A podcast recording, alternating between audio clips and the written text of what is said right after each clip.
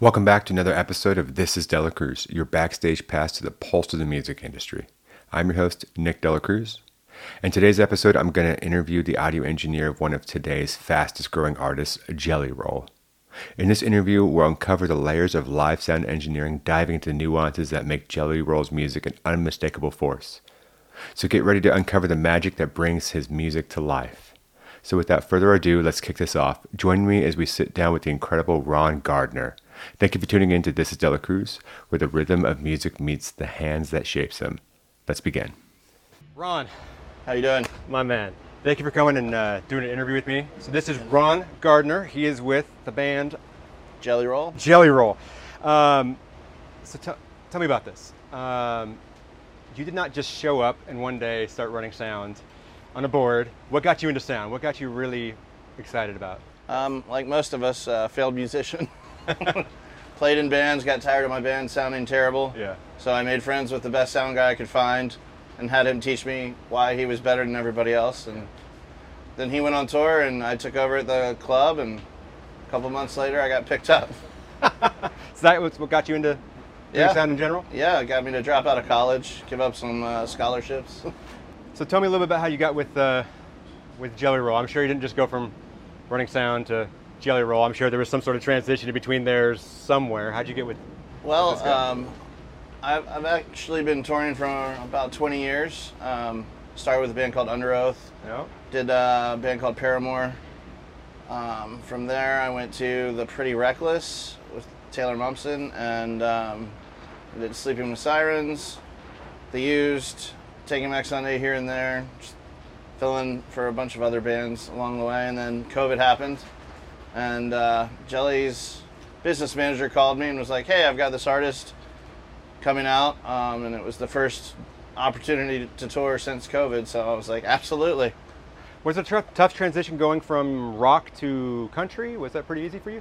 Uh, well, you know, he's not typical country. No, he's not. It's uh, in fact, he's got some rap as well in there, so he's kind of a he touches a lot of different genres, Yeah. and um, he likes to bring a rock flavor to to it all. So it's uh, it's it's a lot of fun. I get to mix some instruments I didn't used to get to mix, like banjo, but but uh, yeah, it's a lot of fun. So walk me through your setup process. Obviously, everything's here set up, and I know you've got some great teams behind you that help out with it. But um, this is, you said this is your first day on this run. Yes. I know it's a little bit different than the rest of the days, but uh, what's, what was your first, what was your setup process for this run?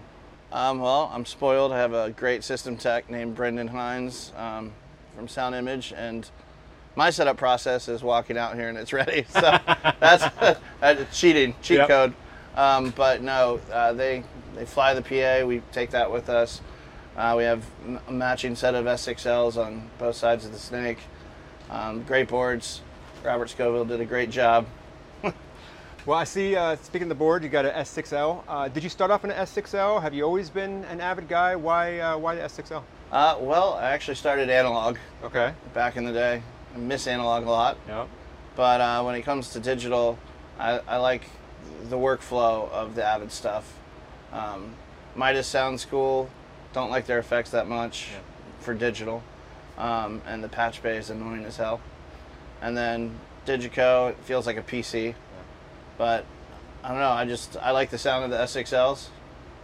And uh, yeah, I think they're superior to most consoles. Awesome. So I see a bunch of screens here. I got a laptop over here, and you've got. I'm assuming is uh, is it Waves or uh, no, no, I'm smart? not. I'm not using any waves. We No waves? We normally have a smart rig up. Um, I do use some plugins. I've Okay. got. Uh, I'm us- I just loaded the Soothe stuff. It's Okay. the new Soothe plugin. I've heard it's great. Um, I haven't played with it yet, so that will be to come. But I use a little bit of McDSP. Uh, that stuff is great, and then the Crane Song, Phoenix stuff is really awesome as well. But other than that, it's pretty. We keep it pretty basic. I don't like to use too many plugins. I think Okay. plugins should be used as Sparkle. You have to have the mix sounding right first.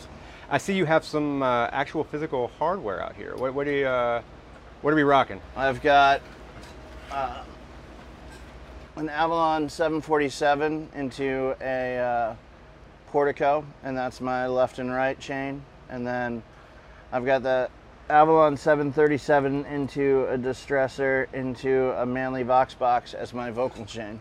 Okay.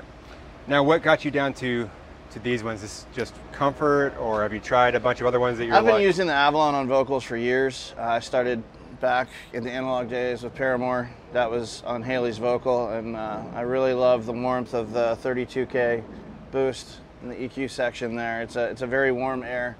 Um, the distressors always sound good, and I just want I've heard great things about the Manley, and we threw that in, and I like that as well. So why not? sound check, line check. So you walk out here, white glove, everything's ready to go, or do you uh, do much of the sound check or the line check for it, or? I, I tip my system tech will do a line check so I know everything's working, and then uh, when I get the call, I come out and take a quick listen. But most of the, the way that I look at mixing, everything changes once the crowd is here. So, spending a lot of time making it sound perfect to an empty arena is, in my opinion, kind of wasteful because it all changes with bodies and temperature. You know, like today it's probably what 100 degrees. Yeah. It's going to drop at least 10 or 20 degrees by nine o'clock tonight when the sun's down. Hopefully. Well, you're also a man of many hats too. Um, you're also tour managing this gig. Yeah. Um, how does that work with running sound? Is that pretty difficult? Are you able to switch those on and off pretty easily? Is this your first time doing the tour manager gig, or? Oh no, I've, I've tour managed other bands before, Okay. but for me, it's two completely separate worlds. When I'm out here mixing, it's my creative art side, and for the rest of the day, I'm in logic and you know logical thinking and problem solving mode, and it keeps me out of trouble. To be honest, I think I'd be bored if I just did the sound. Well, I know we talked about earlier in, in your office about uh, COVID, and there was a shift from COVID with a lot of the the OGs leaving, and there's a lot of young guns out there. Um, what advice would you give to the younger kids that want to be sitting here on an S6 running sound for someone like Jelly Roll? What would, or what advice would you give to yourself starting off? Well, um, the biggest advice: keep an open mind. Find engineers that you like the way they sound, and go watch what they do. Most of the guys in our industry are super nice. It's a small industry. Most of them are willing to share, you know, knowledge. Uh, when I was coming up, I learned a lot from Frank Scambalone and Pete Keppler and some of the older guys. They saw what I was doing and made suggestions and or suggested new plugins or new gear or new techniques or new mics and you know if you keep an open mind and you're friendly and yeah it, you, you can go a long way So, what do you see as the future of audio? I know we talked about a little bit about AI and about um, a bunch of new stuff coming down the line. Are you worried that AI might take over this job and maybe the future, log into Chat GPT and all of a sudden starts running the soundboard? What, what's your thoughts with it? uh, I don't think so everyone was worried when we went from digital to anal- or analog to digital Yeah. and does analog still sound better yeah but can you do a lot more with digital and now you can do hybrid you know you have analog pieces with digital Yeah. Um, AI might just make things quicker. It might help engineers that are weak in certain areas. Like, I've always thought it would be cool to make a microphone that had a trigger built into it with automatic gate settings for engineers that at the club level back in the day couldn't afford the, the proper gates or didn't know how to use them properly. So the mic was a smart mic, you know, and Yeah. it would slow, medium, quick release, and depending on what band they were mixing, they could have it set, and it would all be done from a trigger. Nobody developed it, and maybe it's not possible, but it was something that was twirling in my mind. And now you have, you know, the potential smart consoles coming out that'll be able to detect it's a kick drum and float in an EQ that's typical for a kick drum. And it's still, you know, I think music is art and art is human. And yes, computers can do art, but especially with AI now, but it's there's something about a human touch that they'll never be able to replicate. Well, I see that you have your beautiful girlfriend here with you. Uh, one thing I want to ask about, and it's not talked about a lot, is uh, relationships on the road and maintaining a work and life balance. Do you find it hard to maintain a work and life balance with being on the road all the time? How do you how do you have a successful Um, uh, well- relationship? What advice do you give to the people maybe struggling with that? Uh, buy her a pretty house. No, um, no, she's she's great. Uh, in the past, I've I seem to have a three-year curse. So the first year, the relationship is excited.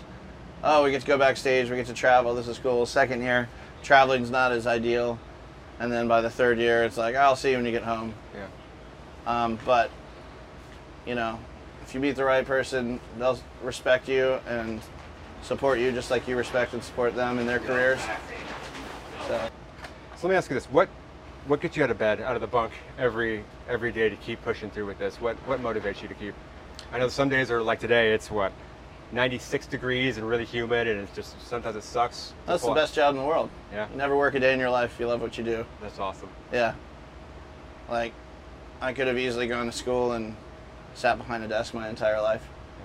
But uh, I think I'd be miserable. Do you have any tips or any secret sauce that you use that you uh, put your little sprinkle of uh, of Ron in it that you'd be willing to share? Parallel compression. Okay, explain.